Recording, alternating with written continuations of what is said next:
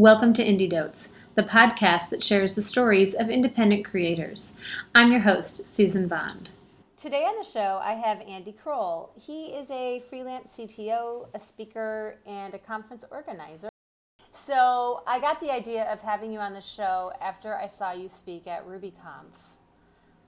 Yes. I yes, guess a few I- weeks ago. I was thinking Yes, it was a few weeks ago ago, it at, the, at the time that we're recording this. And wow, what a tour de force. I mean, blew my hair back. It was really, really fantastic. And so I asked Andy to come and talk on the show. You know, usually on the show we talk about very specific, like one project, right? You know, we talked about Sidekiq with Mike Perham and uh, with Saron Yitbarek, we talked about creating Codeland. Today's episode is just slightly different. I want to talk a little bit about the notion of impermanence in software um, and shutting down projects and failed ventures, um, which covers some of the themes that Andy talked about. I think I'd love to start with the first time something failed or you had to shut it down. I don't mean just like your first failure in life or code. we don't need to go that far back, but just like something where you fa- there was a failure or a venture just had to get shut down. So probably the major one would be uh, I raised a bunch of money um, in Singapore to do a travel startup with a friend of mine um, called Impulse Flyer. Um, I don't know if you remember Jet Setter. It was Yep. a uh, large, very big at one point um, travel startup selling sort of like massively discounted hotel room nights at quite fancy places, and it was invite only and all of that stuff. It was from the Guilt Group, which I think are still going somewhere, but it was in that sort of massive discounting era that I think we feel like we've somewhat passed. Um, but you know, there was the Groupon and all that stuff as well in in that similar sort of space. Um, yeah, and so we thought oh, that seems like a good idea, and my friend Stephen had loads of uh, connections with hotels in Southeast Asia where we were, um, and there's loads of nice places to go in Southeast Asia. Um, and we sort of built this thing, raised uh, 500 ish US, um, 500K. 500k US, yeah. I was like, not 500 500 500 dollars that it would not go very far. um, for dinner. yeah, yeah. It'd be quite a nice dinner, but you know, just the one. Um, Right. It was yeah, and over a period of two or three years, we tried to make it work. Um, we were selling things for money, so actually we did have some months where we were profitable, but in travel, it's incredibly difficult to work unless you're at massive scale, and unless you can make Yeah. uh, the Google Ads marketing work. So you're basically doing pay per click advertising, and we could never make the economics of it work in Southeast Asia. Um, and it Was turns that out you that were targeting. Was it all? Was it all tar- targeted towards South? You know, towards Asia travel or other all at world? yeah, it was. Mo- it was. I mean, obviously anyone could buy, um, but most of our marketing was targeted locally because it was sort of weekend breaks. Um, Yeah, got it. So it would be sort of like uh, spend a weekend in Malaysia or spend a weekend in Bali. You know, these sound like good things to do to me. Um, Mm-hmm. So uh, yeah, that was that was the main thing. Is it was it was for the local mar- the local area market, the regional market, I suppose. Um, yeah, but we just could not make it work, and so um, we tried the we tried the uh, the the private members club sort of approach. That did not work, so we opened it up, and then we opened it up further, and then we had some Was good that how, months. was wait? Was private members how you started? Yeah, I mean that's what Jet Setter were doing at the time. So it was very much a replication of a business model that we thought was succeeding elsewhere. I mean, it turns out Jet Setter failed massively, like about a year into our into our startup. Right. So we're like, oh, maybe they didn't know what they were doing. right. And yeah, yeah, yeah. Well, right after we learn later. So for folks who aren't familiar with it, can you just tell us what that model looked like um, if they're not familiar with that? In terms of the how the economics of it work for us.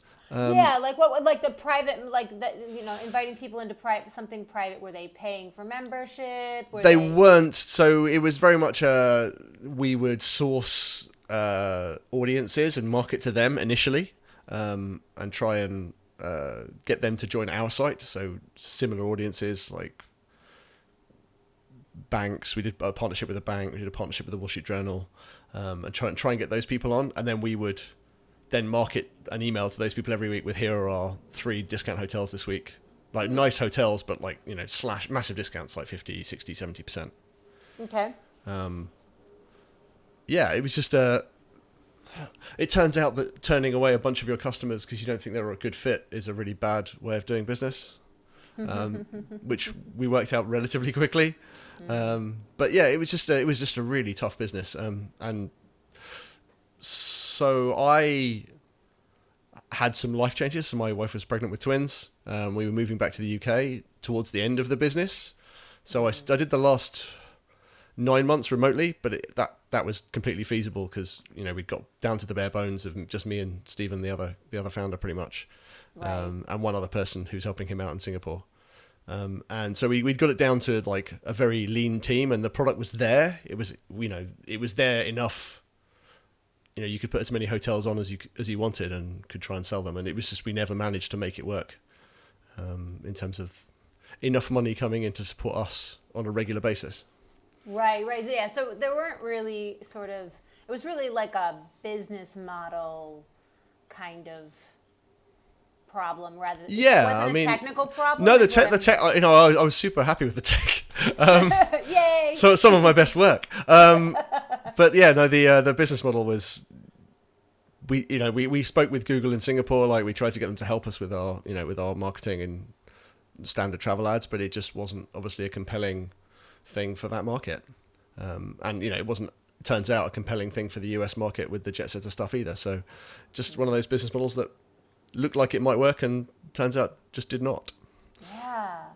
Well, can we talk a little bit about what the the shutting down process was like? Like, I'm curious about you know when when you knew, and then the pro like how you had to go through that because I'm sure there are people out there right now who are going, huh? I'm not sure if this is working. You know, uh, you know, and they're really curious about, well, do you keep it limping along? Do you shut it down totally? What do we do with the code? All those kinds of things, and that's what I'm curious about. So for us, um, I worked it out a long time before Stephen did.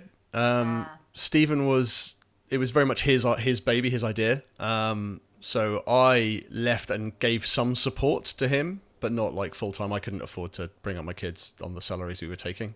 Um, so I had to go out and I started contracting, but I was still supporting him, you know, a few days a month. Um, and he kept it going for. So I moved back to the UK, and after about nine months, I stopped working on it full time. And then he kept going for like another, I want to say, a year. Um, he tried out an entirely different idea in the last six months, just with sort of like a hail mary uh, Right. pass at the end of the day. But um, yeah, so I, I did some support, and in the end, it took a hell of a long time to shut down because these VC-funded companies are quite complex. Um, In terms of like, as soon as you get involved with sort of that sort of money, there's lots of contracts, and we were in Singapore at the time. The government was also involved in helping the startups get involved, so there was government involvement as well. So when we actually shut it down, there was like a period of uh, another 18 months where we're still signing bits of paper to say, look, this thing's not worth anything. Wow. Um, But that's that's that's, that's just bu- yeah, it's just bureaucracy more than anything. You know, no one was really interested in it. It was just it had to go to the right committee and if you took a little bit of venture money, what do you, what's the uh, overview process of how to shut that down with, from venture? Like, what, what did you have to do? Well, it's funny because the, the venture capitalists lose interest much uh, a much earlier time than uh, coming down to the shutting down of the company. Right. They, they're like, Because oh, they're all like, these these guys are already done, so yeah, yeah. They're like, okay, yeah, that ship sailed. Okay, Yeah. on to the next. on to the next. Yeah. So is it more like informing them, or is there like uh, any sort of like I'm just trying to figure out like really tactical things like contracts or anything like that, or selling off parts? I don't even know. I'm making things up. I've never done this. yeah, I mean, we we did sell off the. We ended up selling on the code for the website and the mailing list to someone who said they wanted to take it on and try and make it work on a sort of a more standard business basis rather than a VC backed business. So they're not looking for super growth. They were looking to sort of run a almost a travel agency, um, which I think there's probably a world in which that could work. Um, I- when you sold it, did you have to? Did the VCs have to know? Do you know what I mean? Was there like they were sort of involved like they, they sort of had to rubber stamp it but at that point we were merely just um, trying to reclaim some money so that we you know we could once everything was sold off that whatever was left is distributed amongst the shareholders you know and it's not yeah? We it. raised 500k us we made a bunch of money whilst we did it obviously we paid salaries and stuff but once the decision's made to shut it down then you're like well at some point there might be either money or debts in the business and you want to shut it down with a little bit of money so then you just redistribute you know a few hundred bucks here and there but it has to be done it's just Right.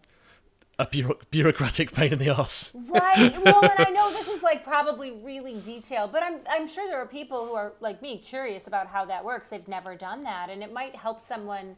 Like, do you think? Are you glad you took the the VC money, even though it you eventually shut it down? I think for that company, it's the only, if you're going to do like a mass market travel company, I think it's almost impossible to do it without injections of huge amounts of cash because you have to spend it on Google effectively.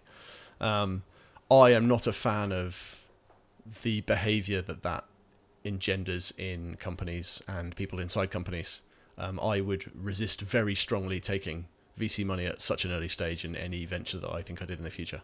Um, it just changes the way it changes the expectations of your company. There's not much room for maneuver. Um, you really have to grow because that's what they're buying. They're not giving you money for nothing. They're giving you money so that you go massive, or you, you indeed do as we did, which was go home.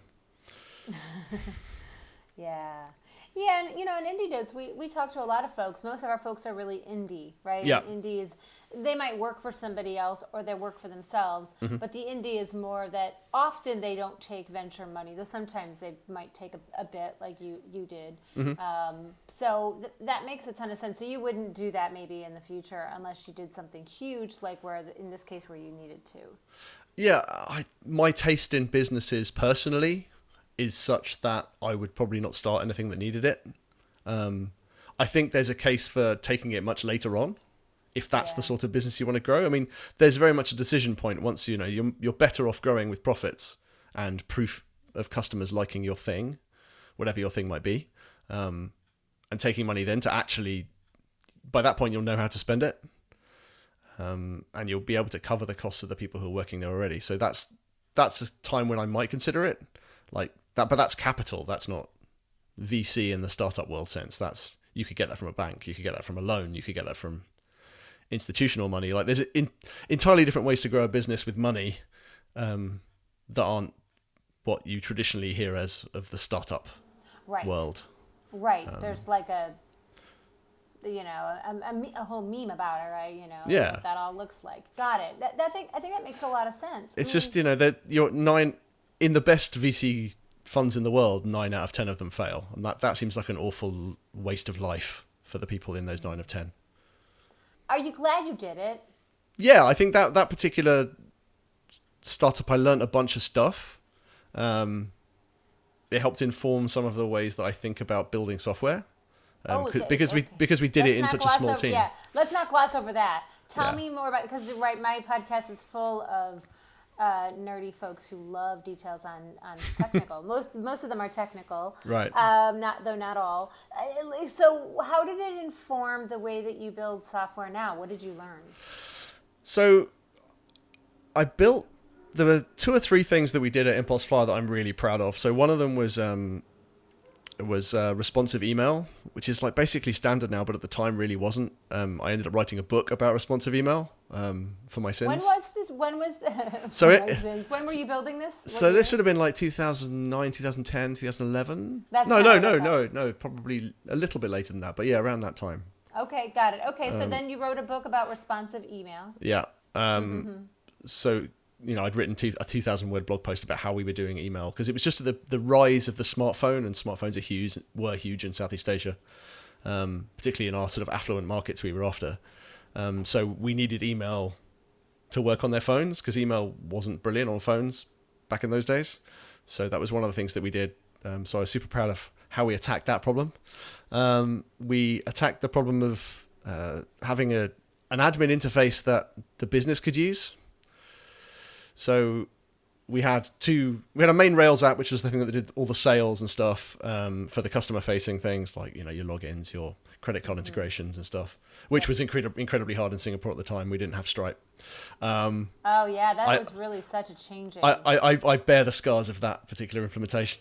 Oh, Um, oh, oh my gosh. and uh, and yeah, we had we we I built an uh, an API to talk to another Rails app so that the the people on the business side of the of the company sort of would be able to onboard hotels very quickly and write about them and upload photos and things like that um, in a way that a developer who was less understanding of the business operation might just give you like an interface to a bunch of tables. Um, Got it. so, and I built that with an API that I knew I would reuse for the iPhone app that we eventually built as well. So like I was building things that I needed in the knowledge that I was going to need them again for something else later. So it's a case of like making sure that the things you're building are useful on an ongoing basis. Um, I also used quite boring, you know, I used just Rails technology, standard Ruby on Rails application, as boring as I could, uh, because boring technology is what gets businesses done in the world. Um, so like no no new, you know, by that point Rails was five years old, so like it was settling down. Um, and it proved to be a great. It's a great choice for a bunch of those kinds of you know filling out forms on the internet type apps. So. Well, yeah, and we've we've actually talked with some folks on the show about um, their d- decisions to build something, and they built it based on like, oh, this is a really cool software that we, you know, piece of technology yeah. that we think could do something, and ultimately, the customers didn't care. Yeah, I, mean, I have no interest in. I'm I'm a terrible terrible engineer because I have no interest in the new and shiny. I'm like ah, give me predictability. yeah, well, I mean, there's something about when you want to if you're trying to really build something. I mean, I think that there's lots of great reasons to play with new technology and innovation. Mm. And sometimes when you really want to build something for a business purpose, and I do th- think those could be different sometimes, right? Mm. If you really want to build a, a sustainable business for a business purpose, uh, you, I think you know, new and shiny could potentially be a liability. I'm not saying you have to ignore it altogether, but right, like the reli- old reliable might actually be what you need. Yeah, I think that's true in, in many cases. And also, it's another case of my personal taste. Like, I sort of worked mm. out that I like to build useful things that people will actually use. So that sort of has steered me post that away from the VC world and also away from like we have this new technology that's enabled us to do this new amazing thing, and I'm like, ah, there are people still using spreadsheets for something over here. I could help their lives. mm. So yeah.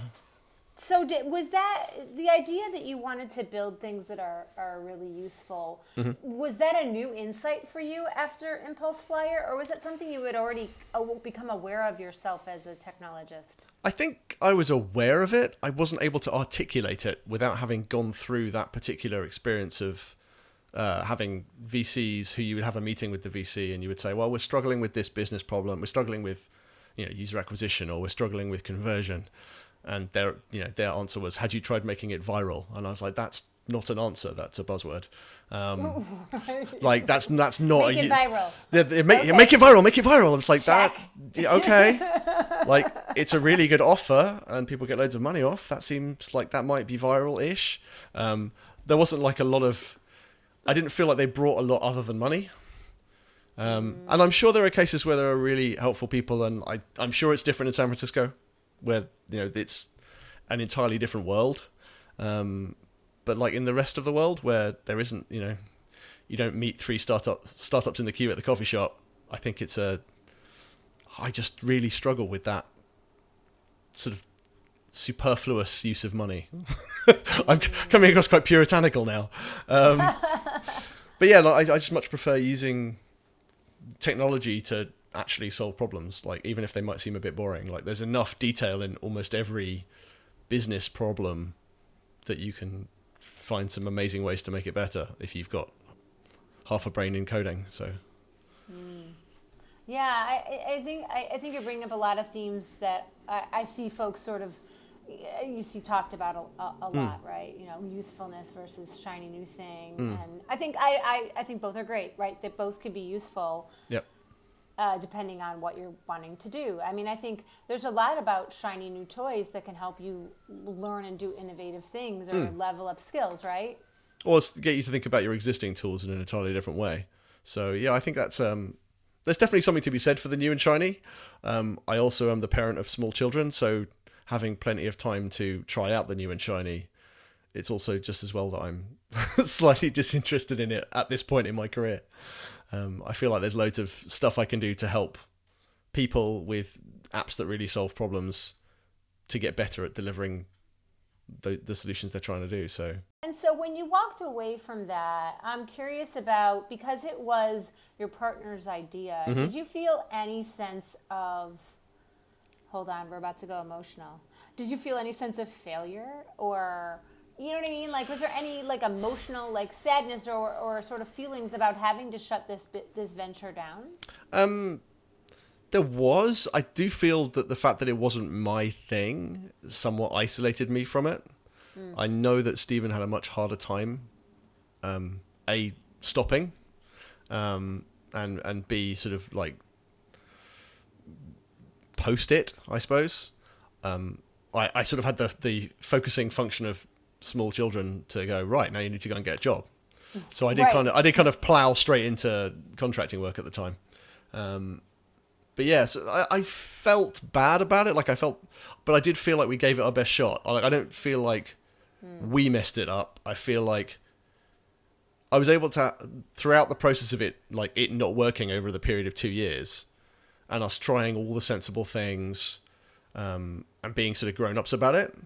I think we did our best at trying to execute that business model. It just turns out it was the wrong time, or we were the wrong people, or it just wasn't ever going to work for anyone. Um, so yeah, I I felt bad, but I was able to intellectually know that we'd done probably the best job at that thing that we could have done. Yeah. I'm still ple- I'm still pleased with the work. I'm pleased with the people that I work with. You know, that those were the highlights really. Um, the end result was yeah. I spent we spent three years. I didn't.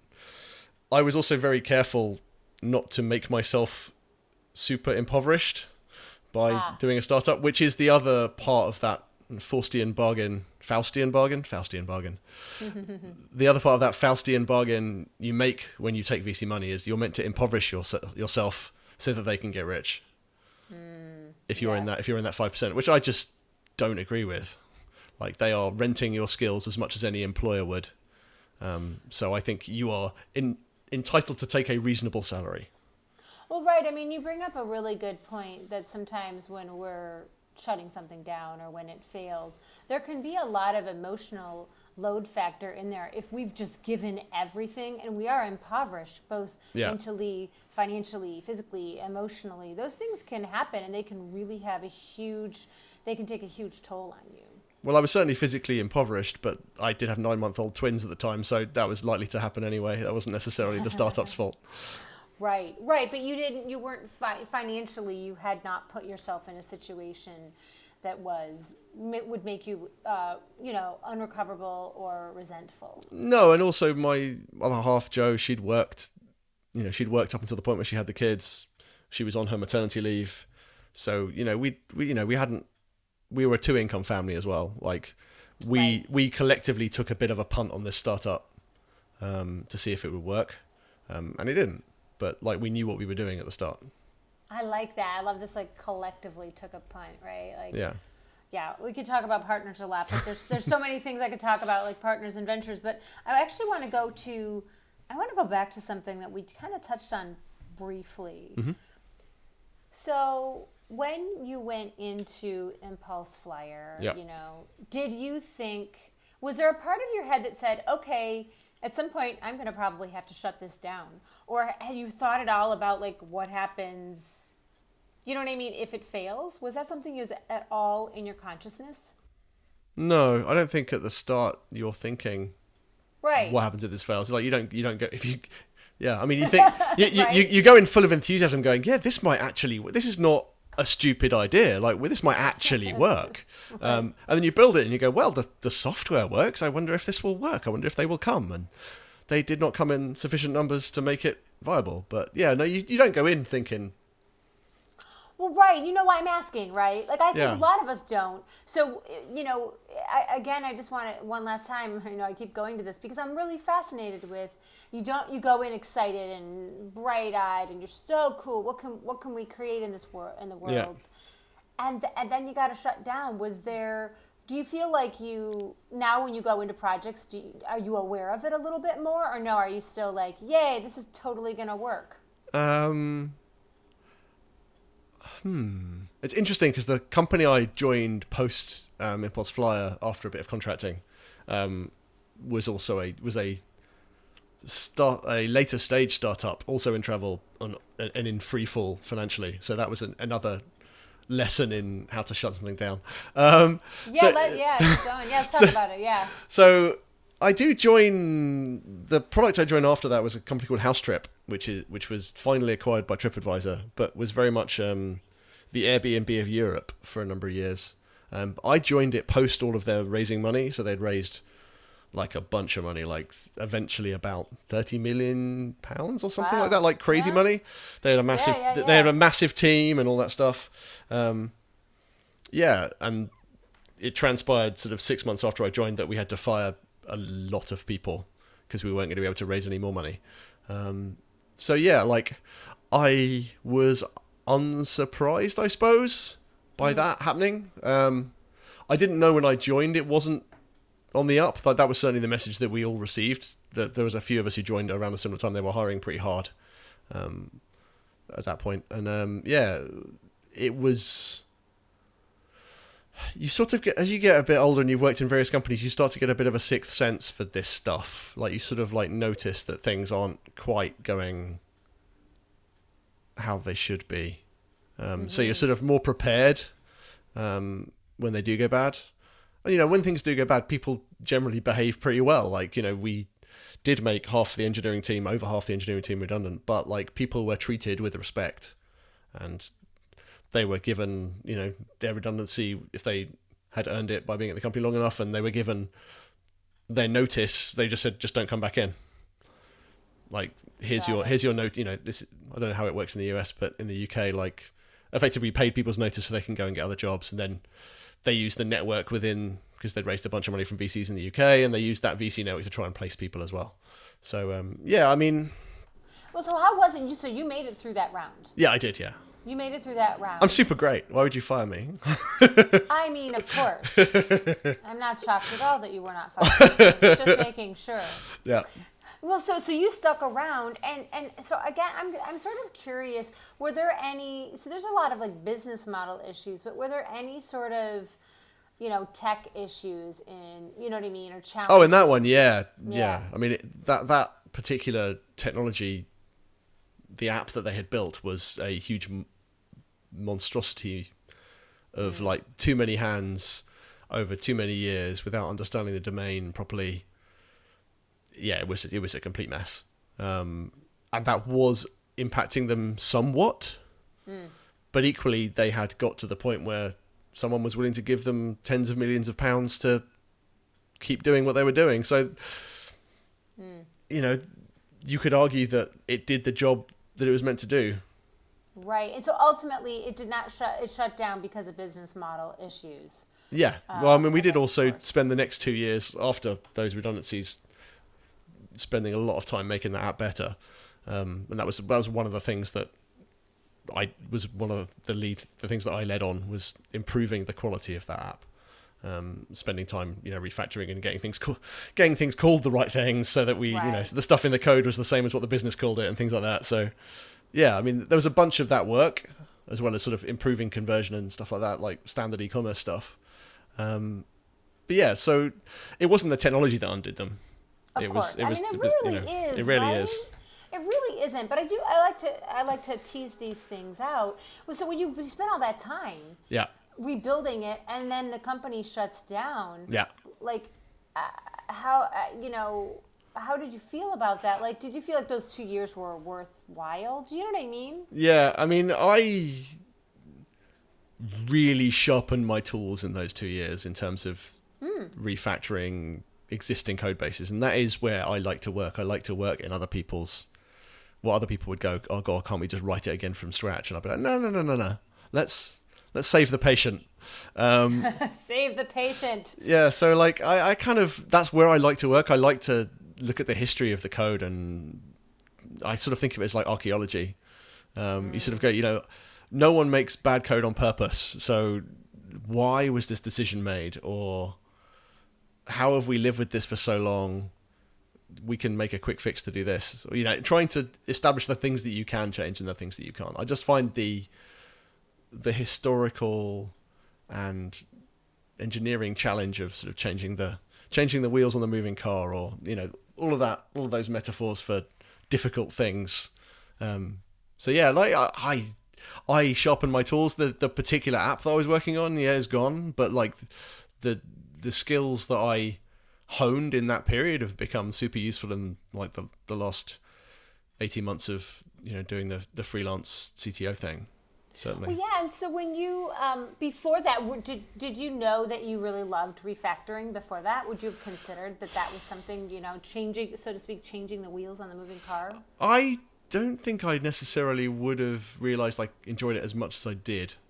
Um, I'd never seen a code base like that before, so it, it it really was quite a special special thing. Um, yeah, no, I, I hadn't really twigged that it was something that I was super into, but now I am reluctant to take on greenfield projects. Um, I'll I'll do them, and I have done them, um, but my preference is to work in something real and slightly broken that's making money because that seems like a sensible use of my time. Well, it's interesting because you know, lo- you know, you hear lots of people who only want to work on greenfield. Yeah. Every it seems like everybody wants to work on greenfield. I'm Hmm. not saying that, that that's true, but it just seems that way, right? You know? it feels it feels easy. It feels cleaner. It feels easier. It feels like you can take all of the things that you've learned and apply them, and this time it'll be different. But it never is. So, so may as well get used to playing in the mud. Well, did you, you know, that idea of like this time it'll be different, you know, like, but actually it's not different, right? We were just speaking about greenfield projects. Yeah. I think we there was some greenfield work that we did as part. You know, it was a large enough app that we broke bits off and tried to write greenfield things. And and in fact, one of the solutions to some of the bad areas of the code base was to rewrite them inside the same code base and then switch them over. Um, but yeah, it wasn't ever about.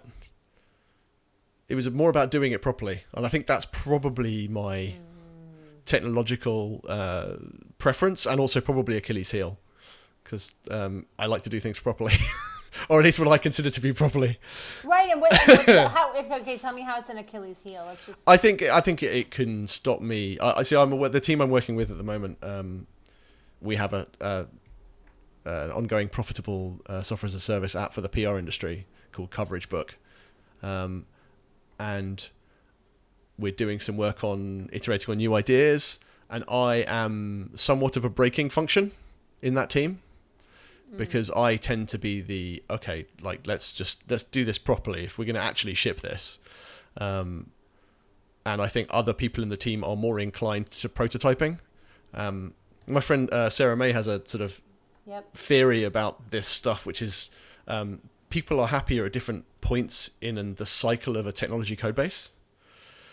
Um, so people are either happy right at the beginning when they're making a new thing and it's like you're producing something from nothing and it's like you're just building out a city, um, or and there are people who are happy when there are thousands of people working on one app and there's lots of process and it's a little bit stodgy.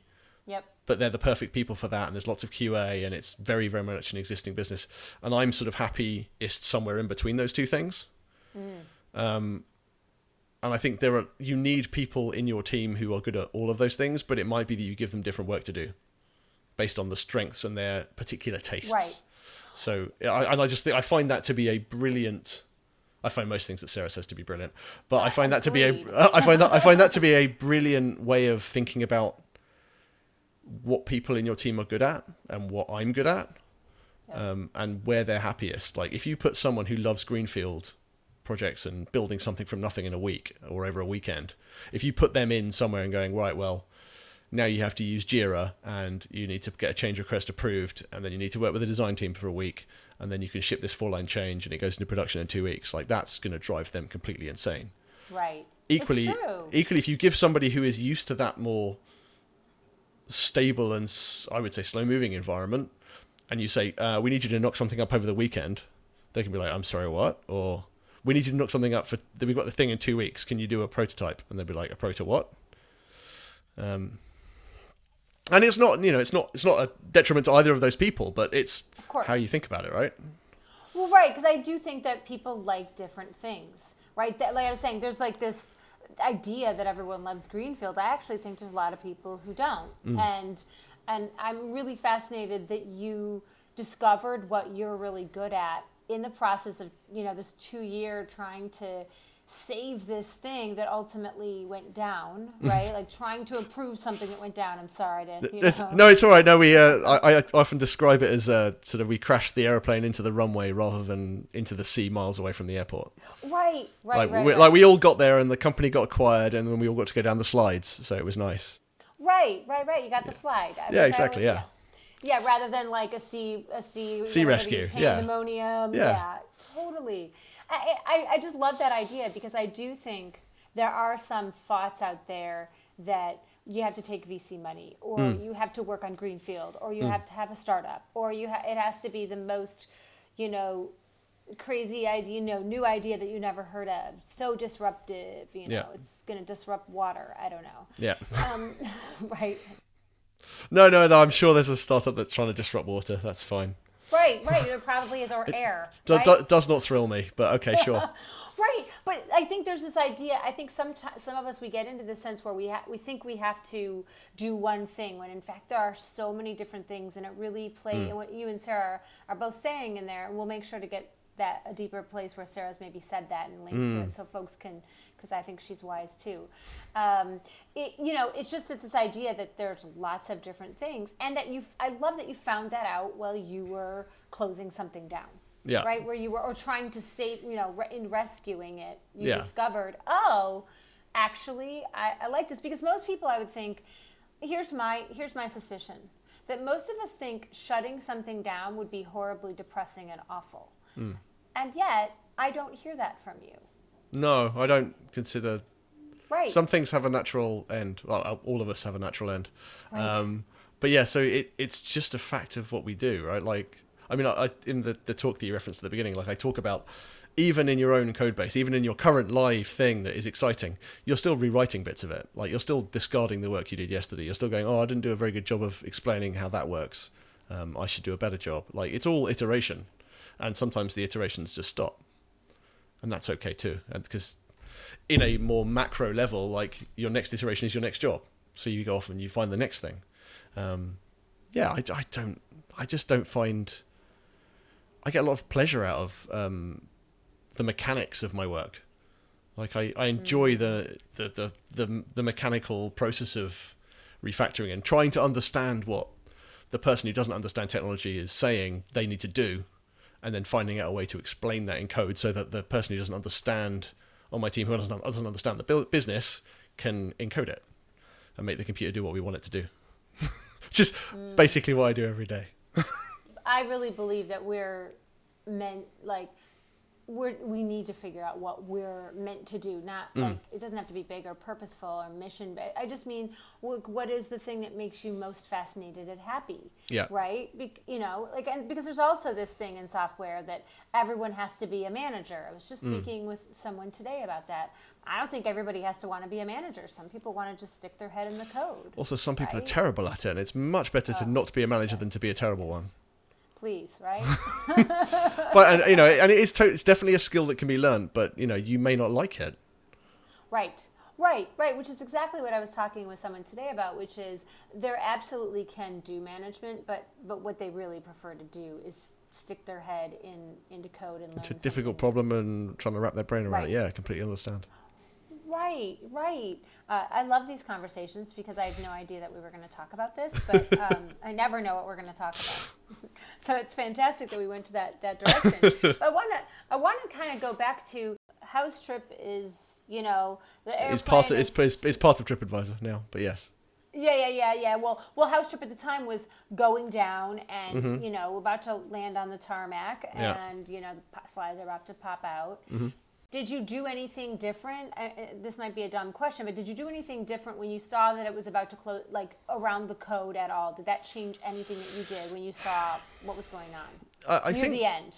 near I mean near the end, no, not really. Like right up until the deal was done, because we didn't know the deal was going to get done. Like we knew, Yeah. we in the engineering and product team knew that they were trying to sell the company, but we didn't know the details. So our best bet was still to make this thing work better at selling people their spare rooms or their holiday properties or you know it was we were still trying to solve that job better for us. Um, so improving uh, improving conversion rates between different pages improving conversion rates overall uh, making pages load faster. You know we were doing all of the sensible engineering things but we were also very focused that there wasn't much room for because we knew we were somewhat in trouble there wasn't much room for superfluous work Got it. Um, so it was Really it was focused. it was very like that was the biggest thing that changed when uh, when the redundancies happened was the renewed focus on okay, we just need to get better at making money at this thing that is a good thing. You know, it's it's it's not it's not money for the sake of money. It's this business is a useful thing for people. People and there are people who love this business, and there are people employed by this business who pay their who pay their mortgage with their with their salary and feed their children. Right. So we should try and keep this business alive. Um, right. So I'm curious about that renewed focus, though. Did that mean? I want to talk in practical terms. Did that mean paring back new features? No, Or- actually. Okay. Yeah. Yeah. So can you tell me more about what that like what that renewed focus meant from a technological perspective? So it wasn't about. Uh, it was about. I, so the uh, the cliche would be more wood and fewer arrows. Um, so yeah, we would pick focus areas for three months and then focus on that part of the funnel, or t- or we'd do two projects. But like there were only 10, 12 engineers and designers, um, and so we would pick one, two, or three projects for a sort of three month period and focus on improving those particular parts of the experience. Got it. So you know we might uh, we focused on landing pages and then improving the search experience or making the search experience faster, and then we'd also uh, add new features so you could sort of you could you could book instantly, you could pay deposits, you could do fifty percent now, fifty percent later, like all also like conversion optimization things. Like hmm. if we do this, will enough people pay up front and then pay again? And will they pay earlier? And, you know, all, all these sort of like quite statistical things, but to keep the business keep the cash flow of the business healthy. So what were the kind of superfluous things that went to the wayside? Oh, also, the, when I joined the company, I ended up on a team of four rebuilding Mailchimp when Mailchimp exists um, and does a really good job of sending email. Like Got it, it. the- that was a superfluous thing. That, yeah, I mean, it totally like there were the organization was big enough that it was slightly out of control, and I think also there was there was less management as well actually, and the management consolidated. Um, so there were less people sort of trying to run their projects. It wasn't by no means this was a big organization. This was still only like twenty five engineers, like six seven designers, six or seven project managers and you know a layer of management above that who were sort of the board level management but there was still enough room there for there to be lots of oh we should do this yeah that sounds great there was enough room for people to be doing their own thing and not necessarily Yep. pushing the business in the same direction it was just sort of it, it felt like it was um like it was sort of it's it was like it was like a splat you know it Yeah. kind of it was out in all directions rather than all being funneled in one direction and i just feel like that was that was the biggest difference like we really the difference in the main core product between the bigger team and the half size team less than half size team was the speed at which we were able to change it which is is non-intuitive i would think Right. but It seems counterintuitive to many people, right? yeah You Like, think more people go faster. I mean, there's, you know, there, there, there are. That's that's the instinctive thing. I mean, there's lots of sort of literature about how that doesn't it, that doesn't ring true, like you know the mythical man month and Right. things like that. But intuitively, you think you, we think in terms of factories, um, Right. but software engineering isn't like that. No, for sure. But I do think there are still some folks who might think that way, and perhaps maybe Well, and also it's- business side. I don't know. Yeah, it's also it's ego, right? Like there's an ego to having a big team. Like that's one of the uh, one of my sort of red lights when I speak to someone and you know I I uh, you know I might ask about their business or you know what their plans are and their immediate response responses say, "Oh, we'll double the team next year." I'm like, "Huh. That's very inward focused." Like that's not we'll ship these things next year. That's we're going to grow our we're going to grow the number of human beings I can see which always feels like a strange way to look at the world. Like the the the, the current again, I'm going to talk about uh, coverage book, but it's a team of seven, um, and it's very profitable. And you know, other companies say like Basecamp, you know, they they have a product team of about fifteen or sixteen. Like most of their organization is support, but you know, they're one of the most profitable per employee companies I would think in the world, but they don't say we're going to grow our team. They say we're going to ship this new version of Basecamp or you know that kind of thing. Like it feels like the focus should be on solving a customer problem or problems. You know, if it's not a customer, then people's problems. But you don't solve them by getting a big team. You you actually give yourself headaches. I think. Hmm. This is so Oh my gosh, I could talk about this for hours. you've, only, you've, you've only booked me for like an hour, so we'll have to. I, I know, I got to chop chop here. So, house trip goes to TripAdvisor. Mm-hmm. And then, you know, is that what, you know, did you then go be, you know, freelance CTO? Was that the next move or did you do something else in between? Uh, no, that was so. That was what I did next. Um, I had a short-lived stint at another startup, which didn't go super well. Didn't last very long there. Um, Yeah. And then, then I've um, mostly been working with Coverage books since then. Like this, House Trip only finished a couple of years back for me. Yep. I think it, it, it sort of carried on for a couple of people, like sort of who turned the lights off as they left. So um, you have on one our- client right now. As a freelance CTO, you have one main client? Uh, yes, I have one main client and a couple of smaller ones. Uh, where actually one of them's a greenfield app that I built and continue to support. Um, but yeah, my main my main client is um, is uh, Coverage Book, and I do a bit of the, the conference organising and the and the speaking on the side. Ah, got it. And so would you join a team again, right? Like, you know, w- would you go back to that? I mean, I'm just kind of curious. I mean, I sort of get most of what I like about being in a team from the team I'm working with right now. Like, and fingers crossed, it looks like it's going to continue for a bit. Like it's an it's an ongoing rolling contract. Like I'm not there to do a certain job and Right. ship my code and leave. I'm there as a coach for the other guys who are there and to help them with the architecture and help them understand, you know, the next stage of what they're building. Um, so yeah, it, I get a lot of the things that I like about my work from that particular client. If it went away, I don't know what I would do next, honestly. Um, I guess I could, you know, I've, I've got no idea. This is now you now you've troubled me. I'm so sorry. What if it ends? What if it ends? Um, Well, right, we're because we're talking a lot about endings, and I'm just sort of curious. If, you know, I was just like, like, uh, you know, did that was that part of it? You didn't want things, you know, or is it just sort of the evolution of things? You just, you know, I just was ready to try my own stuff. Like I do have a a wider vision of like building some sort of software business in the future. Um, but I've realized that the one thing that I do do well is the is the conference stuff, and um, and I've got a couple of other things that I do. I write a, a newsletter every two weeks that um, sends a little bit of Ruby code out to developers and suggests like one one Ruby thing they can do for their app. Um, so I I have that, and I'm sort of, I guess it's sort of an audience building thing for the conference. You know, one will feed the other, or you know, if I wanted to write a book, I might do that. Who knows? It's just, I don't know, so I'm leaving my options open. I guess is the answer. Um, yeah, good, good for you. I mean, I think it's sometimes you know we need to.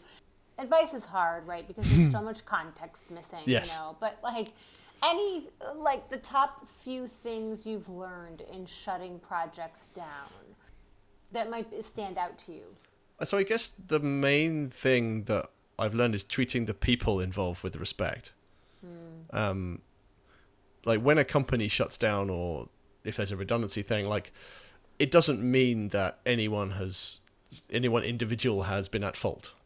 Um, Yeah. So you know you've got to be, and you never know when those people might turn up again in your career. So like it's good to treat everyone involved with as much respect as you possibly can, um, even if that respect is we don't you know even in the case of say a badly performing employee or something or someone who just isn't a good fit like the most respectful thing is to cut it short and say look this isn't working out. Um, you seem like a good person but the, you know it's not working here. Here's here's some money. Good luck. That that you know and i think you can take that approach with the business as well. Like you will treat your customers if you have some still at, with respect. Um, I think it comes down to the people at the end of the day because like nothing we build will last forever. So it's a cheery finish. Um, Yay, we're no- all gonna die. yeah, no- nothing we is your code. Yeah, yeah, exactly. We're all going to die. So your code. So let's um like treat treat the people with respect as you go, right? And I think that's Yeah. you know we're all sort of like lots of things get abandoned like in software. So it seems to be more the rule than the exception. So you don't need to prepare for it. You just need to behave well when you have to deal with it. I think. I, I really like what you're saying about that. I mean, I think that there, I- guess I wonder if there are people who, you know, people, we, why do we, why, why do software developers do what they do? Why do people, creative people do what they do? They want to build something or create hmm. something, right? And sometimes inside there is an unspoken desire for legacy, right, or something to last. Mm. Yeah. And I so I think for some. The fact that we're talking about, you know, we're all going to die and so is your code. I mean, we're being tongue in cheek. Sorry, everyone. Sorry, yeah, we're, we're happy people over here. Um, uh, I talk about death all the time. So Hmm. my partner's like, can we just not talk about it before 10 in the morning? I'm like, okay, sure. We'll wait co- till- coffee first, then death. yeah, yeah, can I get my breakfast sandwich and then we can talk about death?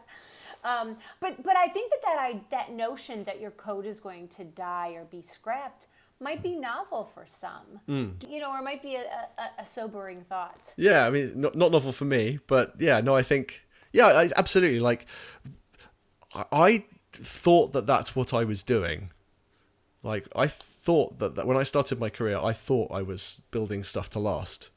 Yeah. And it turns out that I'm not. And I've realized that I'm building stuff because I enjoy the building. And then I enjoy the people whilst I'm building it. I enjoy the teamwork of software. Um, so yeah, I mean, I'm just really lucky. I like the I like the the work that I do. So whether it lasts or not, I will try and build it to last because that, that's another part of me is like I want to do a good job, and good job for me involves something that could last. But whether it does or not is almost so out of my hands. It's it's almost silly to think that I could possibly influence that. Well, I have tears in my eyes, by the way, over here. I, I do, I do. I mean, it, it, it, it, it, you know, that what you said was like, I thought I was building, you know, software that would last. And now I realize, you know, it's really about the journey and it's mm. about the people. Could you pinpoint when that shifted for you in this journey, or what, has it just been coming sort of along the way, you know, that you've been coming to that realization? it's been coming along the way. Like I, I look back at the sort of my email or like documents and stuff from Impulse Flyer days, and I realized I had like five text files, one for each person. There was a period where there were five of us, and there's one text file for each person, and it was just like the random stuff that people said throughout the day that made us all laugh, and I would just make a note of it. And like that's my best takeaway from that whole company. Um, and like House Trip, it's just it's the friendships I made whilst I was there. Like there are people who I work with, there are people who I try and help out when they need a job, or you know, you put people in touch with other- with you know gigs that you think might be good for them, or you try and work with them again. Like it's it's sort of been coming, and it all sort of com- uh, you know culminated in the ideas that were in this talk. Like I was, um, it's something that I had become aware of over the next over the last you know few years I suppose and you know also having children and and I lost my father last year so there's there were, there were lots of sort of adult things happening to me and you know I don't know if anyone realizes this but I'm you know only 7 years old really so like lots of these adult things were happening and I was trying to sort of form a coherent view of why was I doing all of these things and like why was I still able to enjoy my work if like all of this if I was aware that the company was sort of going down like, why wasn't I trying to get on these new shiny things? And why did the one new shiny thing that I worked on, why wasn't I bothered when it crashed and burned? Like, so it's just, it's sort of all come to a conclusion. And I think the talk that I did at RubyConf was a, a good expression of that coherent view, I think. I try and be more, I'm trying to get more coherent as I get older. Aren't we all? Some of us are maybe doing better than Yeah, others. well, you know, you- you can only try every day, can't you? for sure. It makes total sense to me that you said that, given uh, because I saw I saw the talk live. And I do believe the video is out now, so we'll make sure.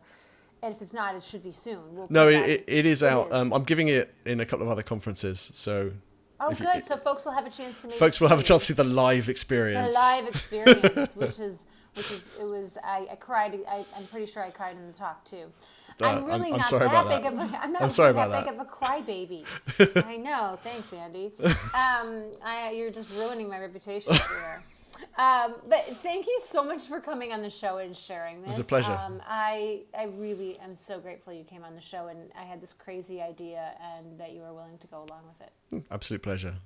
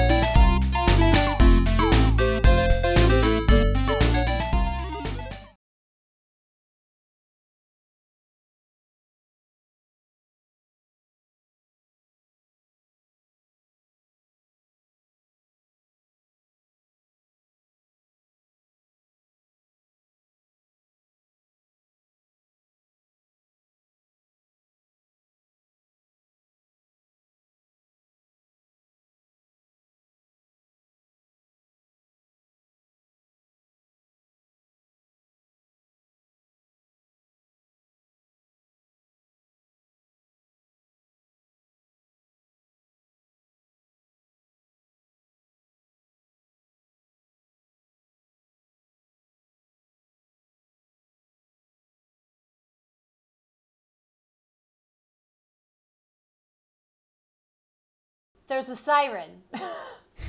I see. I can't hear a siren. what, what, what? okay, I'm imitating the siren. I just not, outtakes. Yeah, no, I, th- I think this should go on the beginning of the podcast. I think that's fine. you should totally do outtakes for this show. Okay, here we go.